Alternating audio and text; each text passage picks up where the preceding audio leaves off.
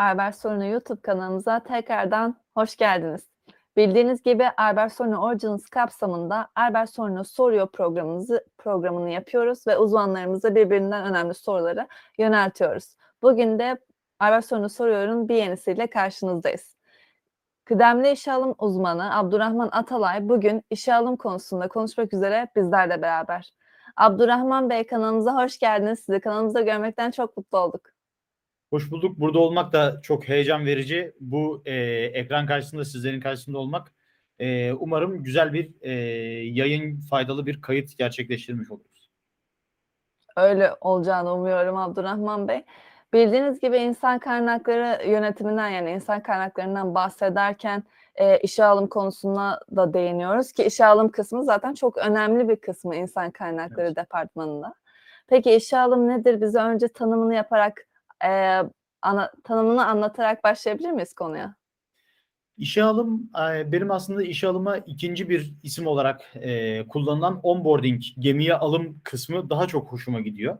Çünkü bütün işletmeler esasında hep beraber seyahat ettiğimiz birer gemi ve biz de işe alımda esasında bir onboarding işlemi gerçekleştiriyoruz. Bir gemiye alma, bindirme e, işlemi gerçekleştiriyoruz. İşe alım temelde aslında hepimizin bildiği dediğimiz gibi gemiye yeni birinin alınması, aramıza yeni bir çalışanın katılması hali. Ancak e, bu bahsettiğimiz kadar e, basit bir hadise değil. E, bunun benim nazarımda iki çeşidi var. İki çeşit işe alım var. Bunlardan birisi planlı işe alım, bir diğeri plansız gerçekleşen işe alım. Plansız işe alımlar e, her firmada az ya da çok bulunan aylık ve yıllık turnoverlar neticesinde e, gerçekleşen çeşitli sebeplerden dolayı hastalık, işte askerlik, çocuk durumu, taşınma yahut daha iyi iş olanakları gibi durumdan gerçekleşen plansız işten çıkışlar neticesinde ihtiyaç duyulan yeni işe alımlar. Bir de planlı olan işe alımlar var ki bunlar da e, yıl, aylık ve yıllık e, stratejik planlar neticesinde e, büyüme hedefleri doğrultusunda ya daha iyi personellerin istihdam edilmesi maksadıyla ya da açılan yeni pozisyonların doldurulması amacıyla gerçekleştirilen işe alım. E, terminolojik olarak baktığınız zaman da bir işletmenin e, yönetsel ve yürütme ihtiyaçlarını karşılamak için e, uygun nitelik ve yeteneklere sahip kişilerin işletmeye dahil edilmesi, bordrolu bir çalışan olarak bünyeye dahil edilmesi şeklinde söyleyebiliriz. E, burada atlamadan e, şeyi de söylemiş olayım. İki çeşit iş alım var dedik. Planlı ve plansız olarak. Planlı iş alımlar bizim biraz daha istendik işe alım stilimiz diyebiliriz. Çünkü e, önceden belli terminleri var e, ve tam olarak esasında nasıl bir e, çalışma arkadaşı aradığımızı da biliyoruz planlı iş alımlarda. E, ama plansızlarda birisi ayrılmış, e, deadline'ı çok kısa, biraz daha problemli, daha doğrusu e, profesyonellik gerektiren e, işe alımlar diyebiliriz. Bu tarz işe alımlarda yine kendi içerisinde planlı ve ciddi anlamda çevik olmak gerekir. Plansız olursak bu sefer e, çevikliği e, çeviklik bize sorun doğurabilir. Plansız bir çeviklik bize sorun doğurabilir. Teşekkür ederim Abdurrahman Bey. Ee, işe alım dediğiniz gibi aslında o kadar da kolay değil. Kulağa belki bazılarına kolay geliyor olabilir ama aslında bir süre içinde e, aşaması var, bir süreç var. Bize bu e, aşamalarına değinmeden önce işe alım sürecinin ne olduğunu anlatabilir misiniz? Süreç nasıl ilerliyor yani? Ee, şöyle söyleyeyim. Dediğiniz gibi e, bazılarına göre çok kolay ve e, basit izlenen e, yöntemler olabiliyor. Çünkü mülakat tekniği olarak e, yapılacak işi söyleyip yapabilecek misin sorusuna evet yanıtını aldığı zaman tamam o zaman gel başla diyen e, işletmelerle profillerle de vakti zamanında karşılaşmışlığımız oldu. Yahut personel arama sürecini olduğundan daha zor hale getirerek ya biz gazeteye o kadar ilan verdik ki bu yani 2010'lu yılların sonuna doğru gerçekleşen bir diyalog. Gazeteye o kadar ilan verdik. Hala aradığımız personeli bulamadık diye yaklaşımlarla e, karşılaşıyoruz. Bu da yine e, süreci doğru adlandıramamak, anlamlandıramamaktan kaynaklı. İşe alım süreci esasında bizim bu bahsettiğimiz planlı ve plansız e, işe alımların analitik kısmı diyebiliriz. E, işe alım süreci aslında daha adaya hiç ulaşmadan, daha hiç temas etmemişken başlayan bir süreç. İlk gereksinim açığa çıktığında başlıyor bizim sürecimiz. İster planlı ister plansız bir işe alım olmuş olsun. Doğru kişinin doğru noktaya atanabilmesi adına muhakkak bir prosesin işlemesi gerekir. Bu proseste temelde kurum kültürü ve dinamiklerini tanımakla başlar. Biz bir personelle uzun vadeli çalışmak istiyorsak onu kesinlikle kurum kültürüne uygun insanlardan, kurum kültürüne adapte olabilecek insanlardan seçmek zorundayız. Bunu e, yapabilmek için de e, kurum kültürünü ve kurumun dinamiklerini önceden iyi tanıyor olmamız, tanımış olmamız gerekir. Aksi takdirde yanlış anlaşılmış bir kültüre, yanlış anlaşılmış personelleri istihdam ederiz. Bu da işin kısa vadeli, kısa süreli gitmesine sebebiyet verir. Bunun haricinde e, kültür ve dinamiklerin analizini yaptıktan sonra sıraya iş analizi gelir. Çünkü e, evet arkadaşımız kültürle çok uyumlu olabilir. Fakat işin ihtiyacını karşılayacak nitelik ve yeteneklere sahip değilse e, yine aynı kısa vadeli çalışmayı, aynı başarısız işe alımı e, sergilemiş oluruz. Bu yüzden en önemli iki nokta e, işin analizi ve kültürün analizi diyelim. Devamında e, nasıl söyleyebiliriz devamını? Şu an işe alım süreci dediğimiz süreç hedefe atılan bir ok. Bu okun doğru noktaya gitmesi için evet e, doğru analizler lazım. Buna ek olarak da e, doğru mecralarda aramak ve e, doğru şekilde yönelmek gerekli.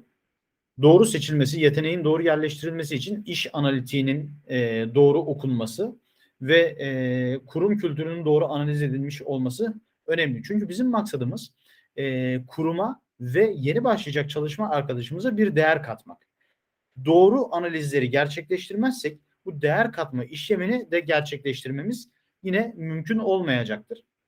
E, bu adaya dokunmadan önceki safhalar bittikten sonra geriye e, aday araştırma safhası başlar. Aray, aday araştırmak için de çeşitli mecralar, çeşitli e, database'ler kullanılır. Bizim Albert Solin olarak en büyük avantajımız kendimize ait geniş bir database'imizin, geniş bir yetenek havuzumuzun olması. Biz bu yetenek havuzundan gerekli e, noktalarda adaylarla temas kuruyoruz. E, temas kurduğumuz e, adaylarla da görüşmelerimizi önceden planladığımız şekilde organize ediyoruz. Aslında benim söylemeyi atladığım hususlardan bir tanesi de bu. Analizleri yaptıktan sonra e, bir de mülakat sürecini programlamak gerekir. Çünkü her e, pozisyon için aynı süreci yürütmeniz mümkün değildir. C-level bir e, işe alım için sadece bir e, uzman görüşmesi yeterli olmaz. Bunun üstüne farklı direktör ve müdür e, görüşmelerini gerçekleştirmek de gerekir. Ama diğer taraftan daha alt level'larda bir e, işe alım gerçekleştirecekseniz burada da çok üst düzey yöneticilere kadar çıkmanıza gerek kalmaz. Yahut bazı görüşmelerde ciddi teknik mülakatlar gerçekleştirilmesi gerekir.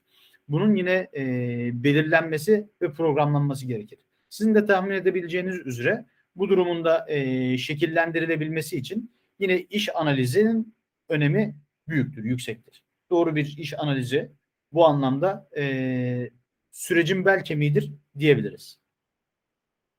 Evet bunları tamamladıktan sonra e, aday havuzlarına tabir yerindeyse dalmış oluyoruz. Yetenek havuzlarına dalmış oluyoruz. Ve buradaki e, uygun yetenekleri tespit edip e, görüşmelerimizi gerçekleştiriyoruz. Görüşmelerden olumlu netice aldıklarımızda firmalarımıza raporlayarak e, prosesin onların istediği doğrultuda devam etmesini sağlıyoruz. Aslında en kaba çerçeveyle bu şekilde e, diyebilirim işe alım sürecine. Abdurrahman Bey, peki işe alım sürecinin aşamalarına değinirsek ne diyebiliriz? Şimdi e, burada yine firmanın e, taleplerine bağlı olarak süreci e, katmanlandırabiliriz. Süreci arttırabiliriz. Ama en temelde e, bir tanışma ve hazırlık süreci olarak söyleyebiliriz. Bu bahsettiğim e, kurum kültürü ve dinamiklerini tanıma sürecini ve iş analizi sürecini e, tanışma da diyebiliriz, analiz süreci de diyebiliriz. Analiz sürecinden sonra planlama diyebiliriz. Planlama aşamasında e, ne tarz bir mülakat tekniği uygulanacak, kaç kademeli olacak? Çünkü 5 kademeli gerçekleştirilen mülakatlar da olur. 5 ayrı mülakat. E, tek kademede gerçekleştirilen de olur. İşte assessment center'lar e, değerlendirme merkezi uygulamaları gerçekleştirilecek mi, gerçekleştirilmeyecek mi? Bunlar planlanır. Devamında ise aday havuzunda arayışlar başlar. Aday havuzlarında sizin de takdir edeceğiniz üzere en önemli husus adayın, yeteneğin bize kendisini ilk yansıttığı CV'lerdir. CV'lere ulaşırız ve ulaştığımız CV'ler üzerinden e, match düşen, uygun gördüğümüz arkadaşlarla ilk önce bir telefon mülakatı gerçekleştiririz. Telefon mülakatında işte temel e, uygunluklar göz önüne alınır. Lokasyon, e, mezuniyet, eğitim durumu, işte deneyim ve bu alanda çalışmak isteyip istemediği gibi hususlar temelde görüşülür. Bu okeylendikten sonra, anlaşıldıktan sonra e, yine planlamaya göre online yahut yüz yüze görüşmeler gerçekleştirilir. Bu görüşmelerin e, çıktısı bir rapor olarak firmalara iletilir ve devamında dilerlerse firmalar kendi görüşmelerini gerçekleştirir. Tercih etmezlerse bizim detaylı raporumuzun üstüne e, referans kontrolleri gerçekleştirilir. Yine çok yönlü olarak. Referans kontrollerinden sonra adayın onboarding işlemi gerçekleştirilir. Onboarding ve oryantasyon süreci devreye alınır diyebilirim. Abdurrahman Bey, CV kısmından bahsedince benim aklımda bir soru e, belirdi. Değil. Diyelim ki bir aday adayın CV'sini beğendik ama CV'deki bilgiler yanlış. Bunu nasıl e, anlıyorsunuz? Nasıl ilerliyorsunuz bu durumda veya hangi aşamada bunlar anlaşılıyor? Diyelim ki New York. Üniversitesi'nde okuduğunu söylüyor ama öyle bir şey yok. Çünkü LinkedIn'de böyle şeyler olabiliyor. Gerçekten hatalı bilgi Evet. yazanlar da oluyor. LinkedIn'de yine diğer e, kariyer portallarında e, benzer faktörlerle çok fazla karşılaşıyoruz. Burada e, ki problem yahut yanlış bilgilendirme eğer CV'de şüphe duyuluyorsa, tutarsızlık varsa üzerine gidilir ve telefon mülakatında gerçekleştirilir. Bazen e, pardon telefon mülakatında gerçekleştirilir dedim. Telefon mülakatında tespit edilir. E, bazen tutarsız görülen CV'ler zaten davet dahi edilmez. Çünkü arada bir tutarsızlık, bir uyuşmazlık vardır. Bunun haricinde diyelim ki iki safhadan geçti arkadaşımız. CV incelendi, uzun listeye alındı, telefon mülakatı gerçekleştirildi. Yüz yüze görüşmeye geldiğinde e, sözü geçen, bahsi geçen eğitime tabi mi değil mi? Buradaki eğitimin ona kazandırdığı şeyler e, bu mülakatta açığa çıkacağı için e, ifadelerin doğru olup olmadığı burada gündeme gelecektir. Üniversite eğer şöyle söyleyeyim e, o bölümden mezun olan insanların teknik bilgisine çok hakim olmasak dahi her üniversitenin insana vermiş olduğu yetiler, kabiliyetler vardır, yetenekler vardır. Bu yetenekleri ne derece sindirip sindirmediği, ne derece haiz olup olmadığı burada ortaya çıkar.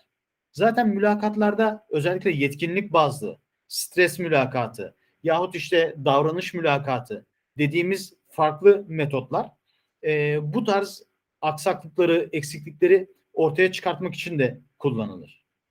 Ve e, şöyle bir kalıp da yoktur. Bunu aslında biraz daha ileride konuşacağız ama e, ben yetkinlik bazlı başladım sonuna kadar yetkinlik bazlı gideceğim mülakatıma diye bir kaide de yoktur. Bunu davranışsal mülakatla yahut e, stres mülakatıyla harmanlayarak istediğimizi alacak şekilde bir e, mülakat sistemi programlayabiliriz. İlk sorduğunuz soruya geri dönecek olursam ikinci safhada yahut üçüncü safhada e, bu aksaklıklar, yanlışlıklar tespit edilip egale edilir. Çok teşekkürler. Yani yanlış anlamadıysam örneğin basit daha basit bir şey söyleyeyim. Nasıl anladığımı anlatayım. Mesela İngilizce biliyorum diyen birini İngilizce mülakattan anlayabilirsin gibi.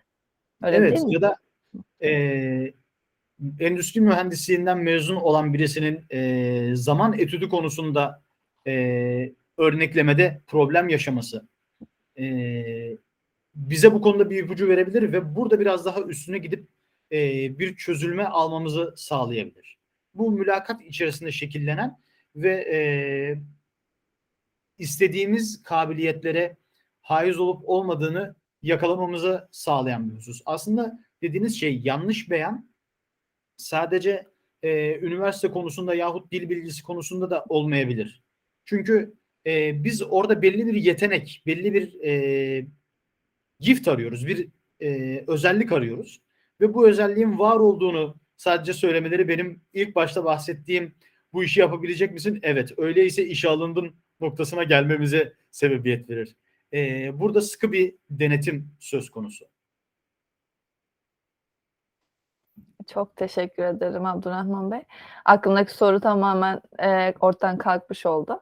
Peki işe alım sürecinden bahsettik. Bu etkili işe alım sürecinden bahsedelim. Yani etkili bir işe alım süreci nasıl gerçekleşir? Bize detaylarıyla anlatabilir misiniz? Etkili işe alım sürecinde e, olmazsa olmaz husus ilk bahsettiğim nokta aslında analiz. Çünkü doğru analiz, doğru veri gerçekten ya hayat kurtarır ya can alır. İkisinden birisi. Biz işe alım tarafında aslında doğru kişiyi doğru noktaya yerleştirmek motivasyonuyla çalışırız. İşe alımcılar genel olarak söyleyeyim. Çünkü bu e, işe alım dediğimiz iş işin çıktısını, olumlu çıktısını çok kolay alabildiğiniz bir iş. Doğru noktaya doğru kişiyi yerleştirdiyseniz ve birkaç hafta sonra e, onun ekibe tamamen e, çarka entegre olduğunu gördüyseniz bu sizin için müthiş bir e, keyif kaynağıdır. Ve bu keyfi almanın en temel yolu doğru analiz, doğru mecra ve doğru yöntemdir diyelim. Doğru analiz. Biz yukarıda da bahsettiğimiz gibi e, doğru şekilde e, şirket dinamiklerini okuyabilirsek, e, yöneticilerin yaklaşımlarını okuyabilirsek ve e, doğru bir iş analizi, görev tanımına sahipsek bu bizim tam olarak neyi, kimi arayacağımızı ortaya koymuş olur. Artık ben net olarak nasıl bir profilde birilerini arayacağımı biliyorum demektir. Albert Solino için konuşalım. Albert Solino'ya ben birisini işe alacaksam e, yeniliğe açık, polimat bir yapıda birden fazla işi yönetebilecek, sürdürebilecek, e, open mind bir profil aramak durumunda olurum. Çünkü bu Albert Solino'nun yapısı bu şekilde. Bunu bu yapıyı öğrendikten sonra böyle birilerini aramam gerektiğini öğrendikten sonra doğru mecraya yönelmem gerekir. Doğru mecra e, da, doğru mecraya yönelmeyi şey diyebiliriz. Yani armut ağacından armut beklemek. Armut ağacından ayva beklersek alamayız.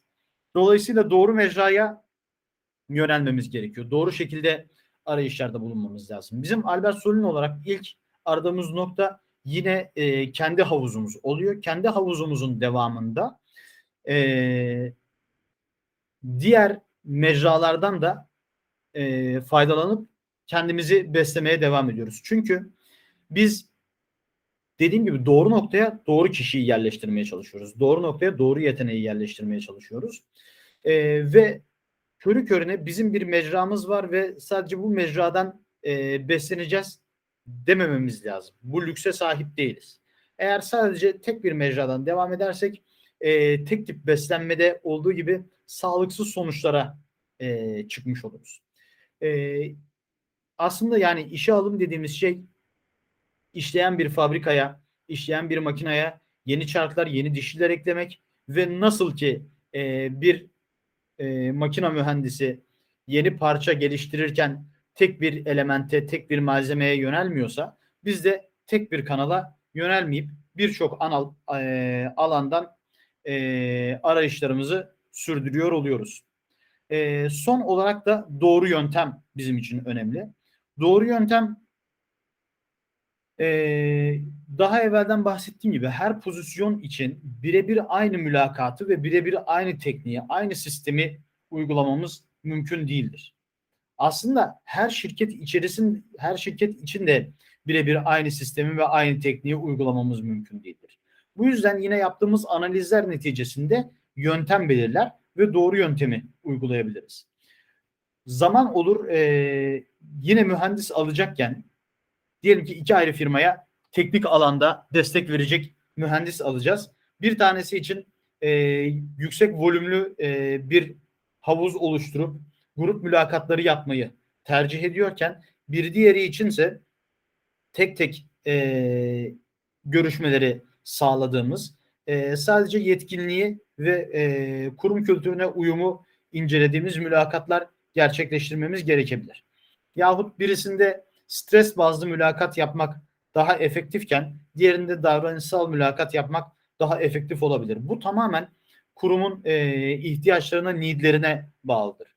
Bunları doğru değerlendirip, doğru analiz edip doğru yöntemi vermek yine bizi perfect sonuca ulaştırmaya e, ulaşmaya götürecektir diyebilirim. E, ve yine e, dediğim gibi her mülakat süreci esasında uniktir. Yani e, mühendis alıyorum ya da öğretmen alıyorum ya da e, mavi yaka işe alım yapıyorum. Öyleyse herkese aynı soruyu sormalıyım. E, her firmada aynı soruyu sormalıyım e, diye bir yöntem yine söz konusu değil. Yani evet bizim e, personelin devamlılığını yakalamak için e, sorduğumuz belli başlı sorular olabilir. Ama e, teferruatındaki sorular yahut teferruatında demeyeyim yüzde 60'ındaki 70'indeki sorular e, kalıp sorular değil e, unique olarak üretilmiş sorulardır diyebilirim.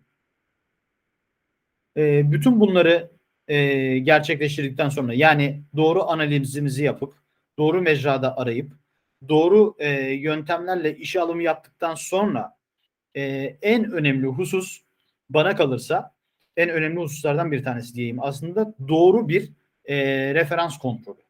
Doğru sorularla doğru yönde referans kontrolü gerçekleştirmek. Bunun şöyle bir önemi var. E, isim vermeyeyim. Geçtiğimiz dönemlerde e, bir firmanın iş alımını gerçekleştiriyorduk. E, iş alım süreci gerçekleşti. Onboarding'i gerçekleştirdik.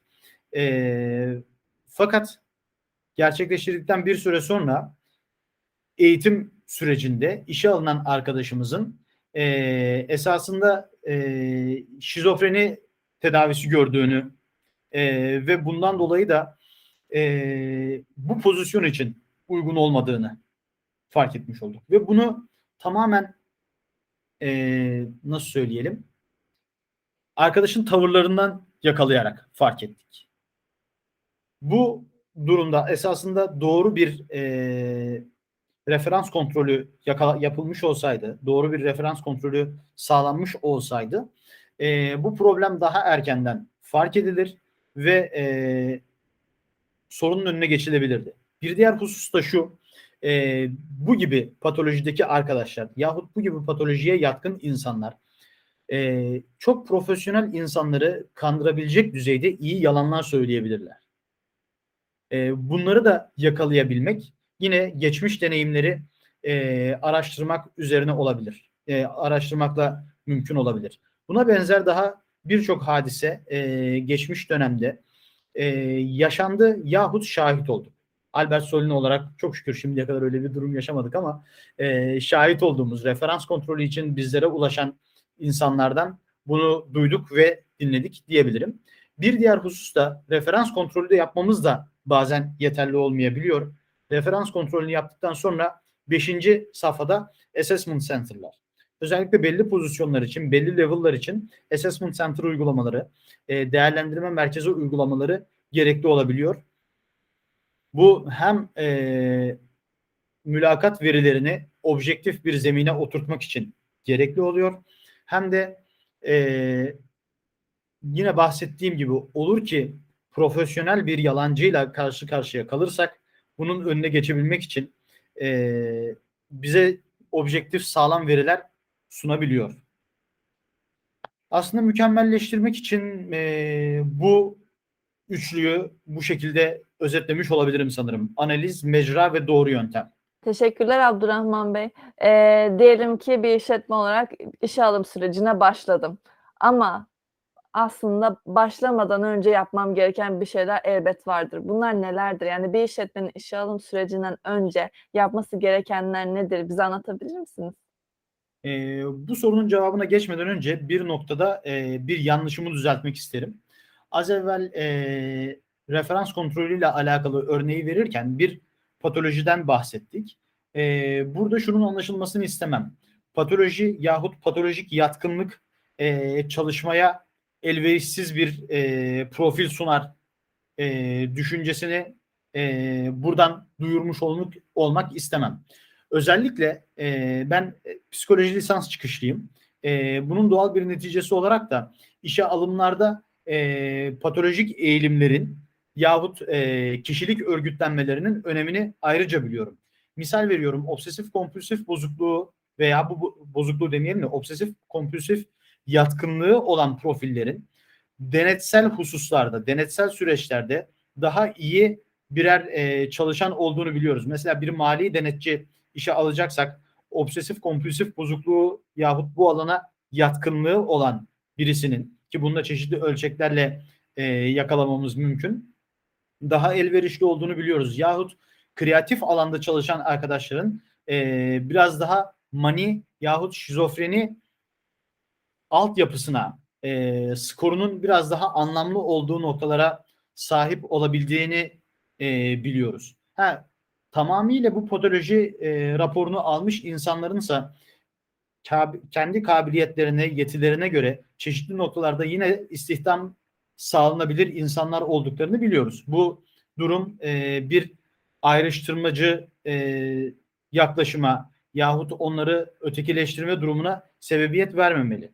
Sadece oradaki pozisyon için, o firmadaki pozisyon için bu arkadaşımız uygun değildi ve e, elememiz gerekti. Fakat farklı bir noktada kesinlikle çok daha iyi e, bir istihdam ya da e, iş gücü oluşturabilirdi. Aslında bu konuda şöyle bir örnekleme de yapmak isterim. E, senaristler, dizi yazarları, e, yine roman yazarları aslında baktığınız zaman e, çok ciddi e, şizofreni eğilimi olan insanlar değil mi? Yani kafalarında hiç var olmayan bir dünya ve bir bir grup insan yaratıp bunları birbirleriyle konuşturuyorlar, yarıştırıyorlar, savaştırıyorlar, aşık ediyorlar, onlara bir hayat sunuyorlar. Bu sadece doğru yeteneğin doğru noktada değerlendirilmesi üzerine bir şey. Ee, ben hemen Şevval Hanım sorduğunuz soruya geri döneyim. İşe alımdan önce, işe alım sürecine başlamadan önce ne yapmamız gerekiyor? Ee, işe alım sürecimiz planlanmış da olsa, planlanmamış da olsa, plansız, planlı ve plansız da olsa yapılması gereken en önemli husus bana kalırsa bir norm kadronun oluşturulmuş olması gerekiyor. Böylece şunu ilk etapta bir görmüş oluyoruz. Bu açık pozisyon gerçekten açık bir pozisyon mu? Bir norm kadromuz var ve daha doğrusu bir norm kadromuz yoksa e, bu personelin gerçek bir ihtiyaç olup olmadığında sağlıklı bir şekilde göremiyor olmuş olacağız. Ama elimizde bir norm kadro olursa ha evet bu çıkan arkadaşımız da norm kadrodan bir eksik. Dolayısıyla olmazsa olmaz diyebileceğimiz bir pozisyonsa buna göre hızlı ve çevik bir aksiyon alabiliriz. Ee, görev tanımları yine çok önemli hususlardan bir tanesi. Görev tanımlarının önceden belirlenmiş olması iş analizi hususunu bizim için biraz daha kolay hale getirir ve e, çalışacak arkadaşın hangi level'da olması gerektiği, kime bağlı çalışacağı da önceden e, görüleceği için doğru mecrada doğru yeteneğin aranması konusunda da bize e, bir kolaylaştırıcı faktör olmuş olur. Bir diğer husus yine organizasyon şeması. E, bu organizasyon şeması da yine personelin gereklilik durumunu e, göz önüne koyar ve yine hangi level'a bağlı olacağını göstereceği için bize yardımcı olacak hususlardan bir tanesidir. Ee, ve en önemlisi belki de her işe alımcı için bir dilim üzümlü kek diyebileceğimiz olmazsa olmaz husus e, stratejik plan. gerçekten stratejik plan harika bir nokta bizim için. Stratejik plan varsa e, benim ben yıl içerisinde hangi çeyrekte, hangi pozisyonda personel almam gerektiğini biliyorum demektir. Ve ona göre planlı, çok güzel dizilmiş bir işe alım süreci yürütebilirim. Temelde e, bu 3-4 husus diyebilirim sanırım öncesinde yapılması gerekenlere. Tekrardan çok teşekkür ederim Abdurrahman Bey. Bu işe alım sürecinde bazen şirketler dış kaynaklara ihtiyacı olabiliyor. Bazen şirketlerin dış kaynaklara ihtiyacı olabiliyor yani. Ee, Evet. Peki bu işe alım sürecinin dış kaynaklarla yürütülmesinin avantajları nedir? Dezavantajları nedir? Biz de Albert olarak işe alım kapsamında Hı hı. e, danışmanlık veriyoruz.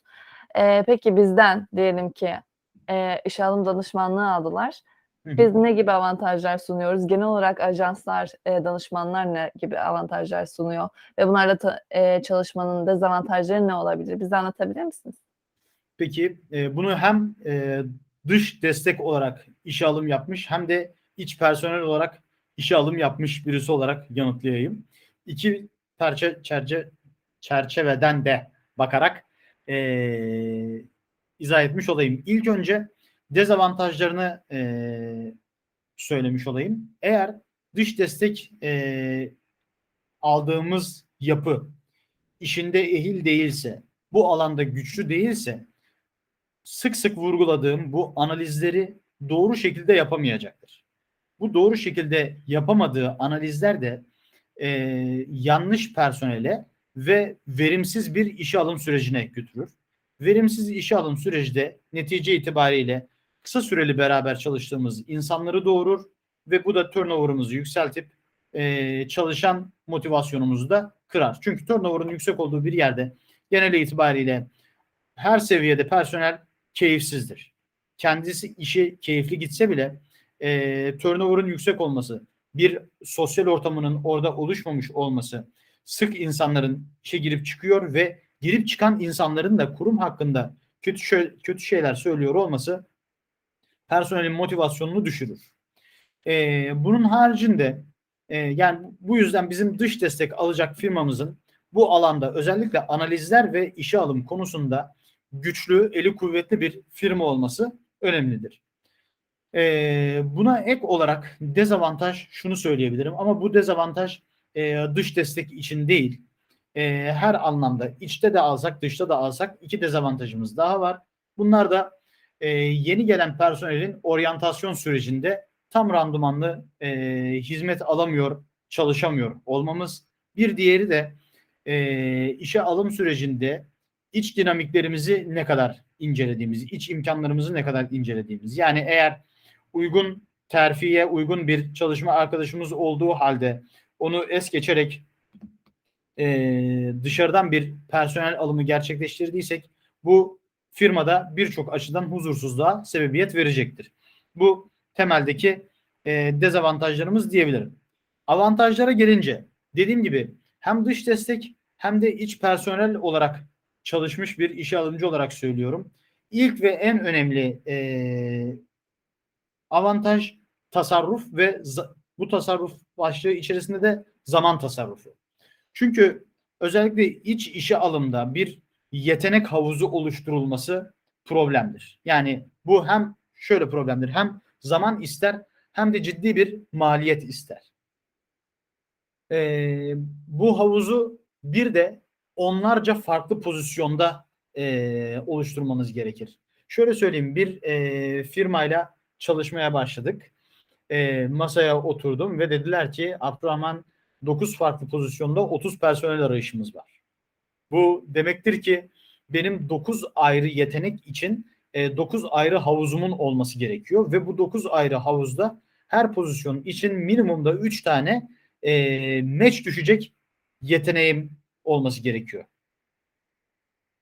Norm kabul edilen 3 e, hafta yani 21 günlük e, bir işe alım süreci vardır. Yani önünüze bir pozisyon konulduğu zaman norm olarak bunun hemen hemen 20 iş günün e, 20 gün içerisinde kapatılması gerekir diye bir düşünce vardır. Bir istatistik vardır. e, böyle bir ortamda, böyle bir e, işe alım beklentisinde e, eğer doğru bir havuzunuz yoksa hazırda bu 20 günlük süreyi kullanamazsınız. Yani doğru şekilde kullanamazsınız. Vaktinde işe alımı gerçekleştiremezsiniz. Bu süreç aylara yayılır. Belki yılı bile bulabilir.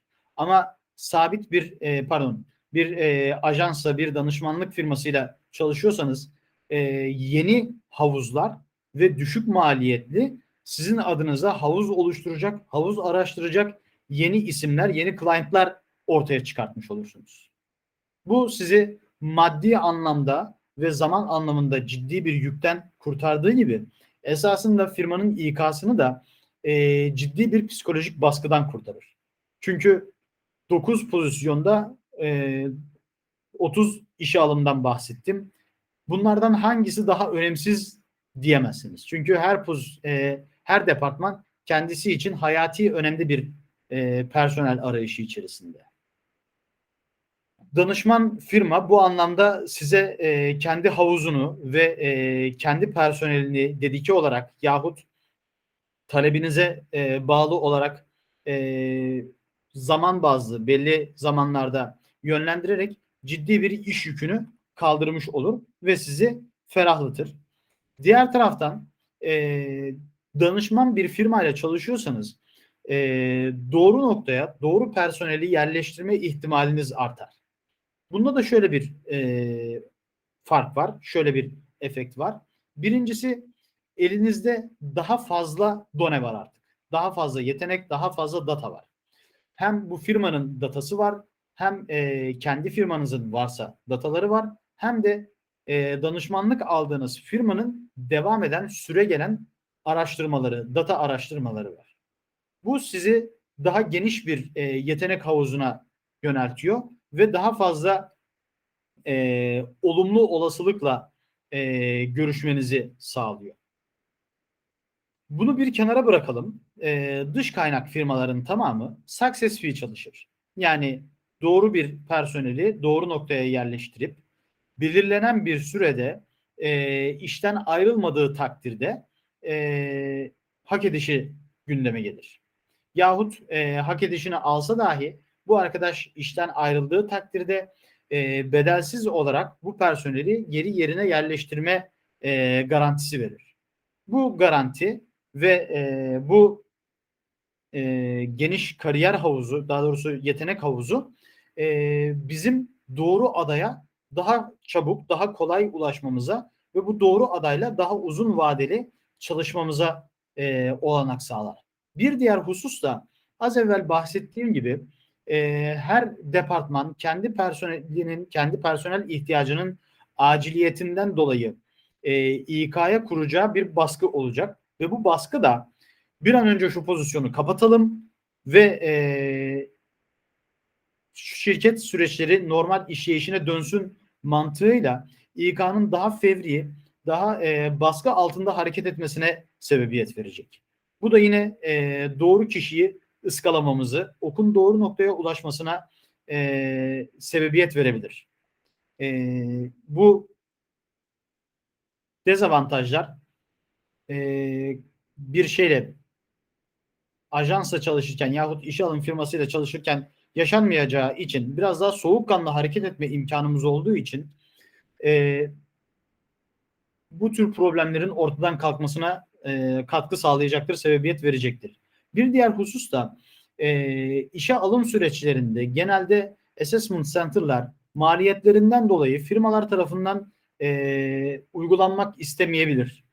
E, yahut daha düşük maliyetli open source e, süreçlere yönelinebilir. Ama işe alım firmalarında e, ajanslarla çalışırken e, talep edildiği takdirde daha cüz'i yıllık aboneliklere kıyasla daha, cüz'i e, ücretlerle bu e, uygulamalar gerçekleştirilebilir. Bu da daha nokta atışı e, personellerle çalışmamıza, personellere kavuşmamıza sebebiyet verebilir. Günümüzdeki en önemli bir diğer avantaj da şu esasında günümüzdeki en önemli e, hususlardan bir tanesi, iş dünyasının karmaşık yapısındaki en önemli hususlardan bir tanesi doğru yetenekle çalışmak. Hep yetenekten bahsediyorum ama gerçekten işe alımın e, temeli analiz ve yetenek. E, bu yeteneklere sahip olmanın, kendi bünyemize çekmenin e, birkaç yolu var. Bunlardan birisi doğru ikna yöntemleri, doğru yaklaşımlar ve doğru e, elemeler, doğru değerlendirmeler. İşe alım firmaları yahut destek aldığımız dış destek firmalar esasında yapısı gereği e, sürekli ve yalnızca bu alana çalıştığı için bu alanda kendisini sürekli yeniliyor ve geliştiriyor durumda olacak. Dolayısıyla İK'nın diğer e, yapmakla yükümlü olduğu, e, üzerinde çalıştığı yüklere e, yüklerin altında olmadığı için diyeyim. Diğer bu yüklerin altında olmadığı için bu alanda kendisini daha fazla geliştirip e, doğru adayı doğru noktaya e, daha uygun bir lisan ve uygun bir yöntemle çekmesi mümkündür diyebiliriz. Esasında biraz daha toparlayabilir, toparlayacak olursam temelde e, bize en büyük katkısı avantajı zaman ve e, maddiyattır diyebiliriz. Bir diğer husus da şu. İşe alımlarda özellikle stratejik planlama yapıldıysa e, işe alım uzmanı ihtiyacı belli bir döneme mahsustur. Yani 3 aylık bir periyotta, 6 aylık yahut 1 yıllık bir periyotta bir işe alım uzmanı ihtiyacımız vardır. Böyle bir dönemsel periyot için e, istihdam gerçekleştirmek firma içinde ekstra bir e, külfettir. Ve bu külfet sadece e, maddi külfet değil. Çünkü biz bu arkadaşı seçeceğiz, yerleştireceğiz. Onun firmaya adaptasyonu gerçekleşecek. Adaptasyonu gerçekleşip e, vazifesini ifa ettikten sonra görüşürüz diyeceğiz. Bu süreç başlı başına e, firma için bir külfet ama bir dış destekle çalıştığımız zaman hele hele tekrar eden e, periyotlarda çalıştığımız bir dış destekse bu problemi hiç yaşamıyor olabiliriz.